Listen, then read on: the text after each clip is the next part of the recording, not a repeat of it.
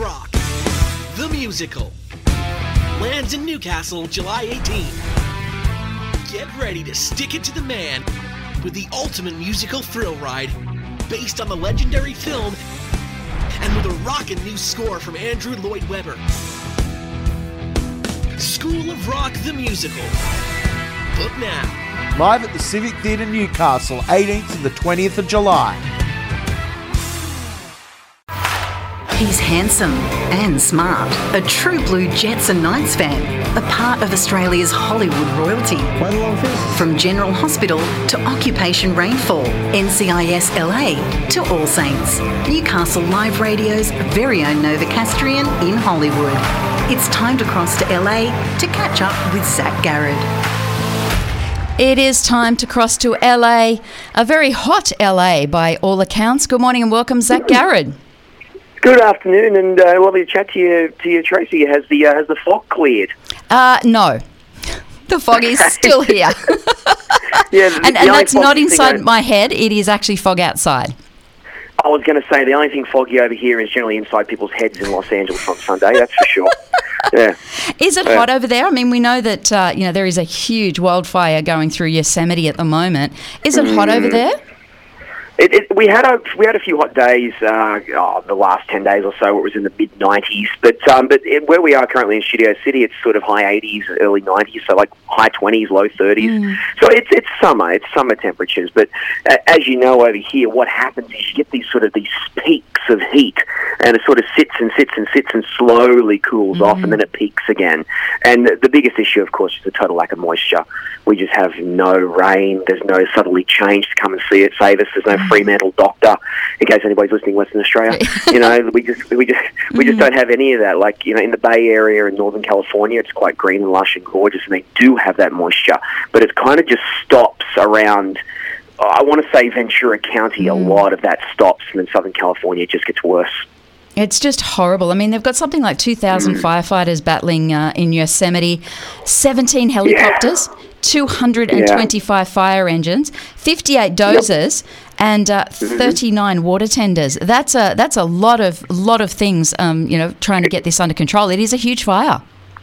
It's a massive fire, yeah, and and this is it might be familiar to some listeners. This is just happening last year as well. There was a huge fire up around Yosemite in northeastern California, and this is an extremely rugged area. It's mountainous. The trees are massive, and this is sequoia country as well. So the U.S. Parks and Wildlife Service have actually just wound back a whole lot of legislation to enable them to clear land around the sequoias to save the sequoias because 20% of big tree sequoias have been lost in the last two years.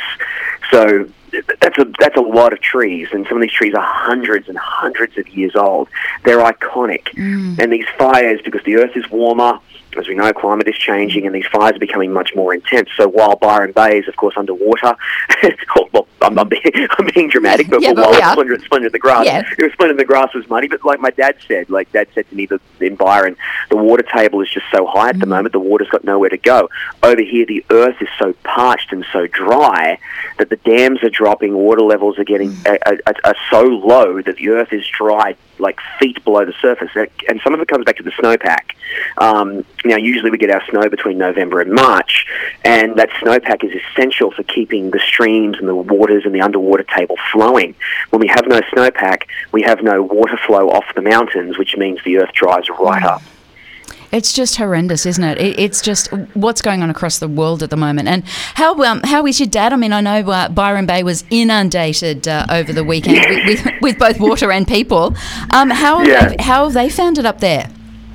Oh, look, they've been flat out. They've been busy. A lot of people have taken it in very good humour. They understand it. I mean, um, it actually made the news over here. They were talking about because some Awesome. some wag referred to it as, as like a Fyre Festival thing, and everyone very quickly went, no, no, no, no, hang on, now calm down. it was it's a big event out in in like Yeah. in Niagara in the middle of a huge, basically swamp creek area. What do you expect? And everybody camps. Yeah, so it, it's not it's not Billy McFarland, okay, and Ja Rule. No one has been flown to a mountain and they're staying in FEMA tents. Sorry, to an island and they're staying in FEMA tents. No, no, no. It's it's all influencers in the mud, not influencers on an island. Yeah, exactly. So, um, exactly. Yeah, yeah. So, so no, it's it's all gone. It, they're fine. Byron's fine. Everyone seems to have taken it in very good humour. The Northern Rivers needed this. They needed Mm. some. It, they needed an injection of cash. They needed something because they're still recovering from the hideous floods in February. Um, so th- this was an essential part of their economic recovery, and it's, it's gone fine. You know, it's rough for the artists. You know, especially those ones who had their can- their shows cancelled. My friend Dina, who I was in Occupation Rainfall with, um, she had a DJ set, and she was opening for Gorillaz on Friday Oh. night, and it got washed out. Yeah. Yeah, it was really disappointing because she's an incredible DJ, and it was a big thing for her. And the, then it got cancelled. So Oh, I bet she was devastated. Yeah, she she was. I look, she took it pretty well. Again, you know, it, it's okay that she played a couple of little little spots in the festival, but yeah, it was disappointing. Oh, poor thing. Now Yeah. I know that uh, we, we regularly have the conversation, you know, around uh, around the dinner table and around every everywhere else about, you know, the, the influence and the prevalence of uh, of betting in, in Australia, and you know, we, how many of our teams have got you know betting companies on on the front of their jerseys. It's something Mm. that doesn't actually happen over there. No, no, this this was something that's very interesting. So there's a pro, as I mean, even my Newcastle Knights jersey I've got here from 2017. It has Ladbrokes on the hmm. back. But gambling in California, and we should specify California, America, it's, it's Atlantic City and Nevada and places like that. And there are casinos around the place. But we're talking specifically about online betting. Now, in California, you cannot bet online. There's no apps you can download to bet on, you know, to bet on the Chargers versus hmm. the Raiders. You can't do that. Whereas, you know, in Australia, you've got four or five you can pick from. You I think I think I've got three on, on my phone alone, Zac. There you go. Yeah, yeah. So exactly right. You know, and, and that, that's fine. That's fine, of course. But you know, as we know, the gambling industry does have a uh, have a serious addiction problem, and it does cost people millions and millions of dollars a year. Now, in California, there's a proposition currently being put forward that will be on the midterms in November called Prop 27, where they're trying to introduce legislation to allow online gambling, very similar to what they have in New South Wales and Australia. Um, now, the, the biggest proponents against it are actually the Native Americans because you may remember when Native Americans were moved off their land onto reservations, part of the reparations they offered Native Americans was to run casinos, which seems odd. And I know it's a punchline in a lot of movies and a lot of TV shows. The but this is- Simpsons. This is, how it is. Yeah, The Simpsons, of course. There's a there's a lot of that, but it, it's exactly this is what they do. So the Native Americans are coming out and saying, well, we we have licenses to allow us to. Uh, it- so you can go to a casino and you can put ten bucks on, you know, the Knights to probably lose Mm, yeah, against probably. Canterbury next Yeah. against Can- Canterbury next week. You can do that at the casino. You know, but you cannot do it on your phone. And they're saying that if you allow online betting, we will lose a, a big portion of our income. And it's also a way of controlling it too. People have to go to a physical space to put that bet on. And it's so it's a very interesting conversation that's currently bouncing around here with the Native Americans saying, you know, it- Californians call it Oleomi in their language. They're saying, look, we this is our way of continuing continuing to fund our our communities and our people and, and have some reparations for all the pain that we've we've endured. And this is also a way of, of perhaps separating vulnerable people from their money. So it is uh, it is going to be an interesting conversation as it as it works up towards November. Yeah, it really will be. Now, the January Yeah. 6th Commission, oh, I had fun watching this. I especially loved the outtakes of uh, whoever kept those was brilliant. The outtakes of uh, of Donald Trump's uh, various different uh, addresses. How's it been? Uh, how's it been taken over there? Because uh, basically he's done nothing. He sat i- he sat in his uh, in his little room and watched uh, Fox News. That's about all that happened. Yeah, and there's a weird. I think I don't know. You correct me if I'm wrong. It's like there's like a hundred minute, a 187 minute window Yep. somewhere in between Yep. where nothing was recorded, and they have no idea what happened. And the and the Secret Service are actually being investigated by Homeland Security right now for deleting text messages within that window. So, look, for, for a bit of context here, as well, to, to answer your question, how's it been taken?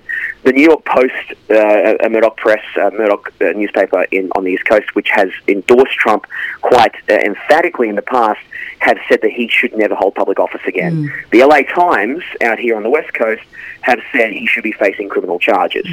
So, so you basically got the you know one one stopping short of calling for criminal charges, the other emphatically saying he needs to do it and it, he needs to face charges, and that is completely reasonable. Uh, during the, the January 6th Commission uh, hearing this week, um, uh, Liz Cheney and some of the other representatives on the board played some evidence from the Secret Service of them actually calling families and saying goodbye because they weren't sure if they were going to live. And these were mostly Mike Pence's bodyguards, we should say. So Trump told Trump had said to Pence that he had let him down. This is during the same time that people were chanting "Hang Mike Pence" out the front. Now, over this three-hour period, Trump refused to take any of the advice or any of the calls from any of the people within the inner sanctum. There were two witnesses were before the before the the, uh, the committee this week. One was an assistant press secretary. Another one worked with Homeland Security, and they both said the same thing. They both said you cannot allow this to happen, and they apparently uh, Kayleigh McEnany said at the time that they do not want to call the mob off because they will see that as a victory for the media. This media advisor who fronted the January 6th committee said no. It's uh, she pointed at the television and said, "Does it look like we're winning? Does that look like we're winning?"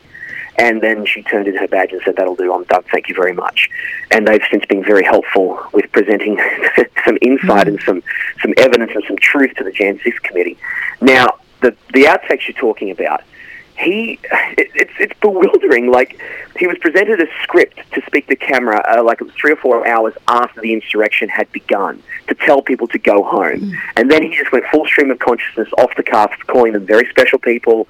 What they had done was, was wonderful, and they had a rigged election. It was stolen, but they needed to go home, and all this all this just grotesqueness. It was just hideous what he was saying to these people. Again, it had shades of the Virginia Charlottesburg uh, statement where he said there were fine people on both sides. Um, you know, one, one was of course white nationalists, the other was were not, and. This time, and then the second outtake you're referencing was his actual address to the nation, which I remember seeing uh, in January 2021. And he refused to say the election is over. So on a teleprompted script, you heard Ivanka, you actually heard of, uh, I think it was Ivanka Trump off the um, off to the side, trying to say to him, he couldn't say the word yesterday. He was trying to say yesterday, yesterday. He said, no, yesterday's a hard word for me to say. I can't say it. Take it out.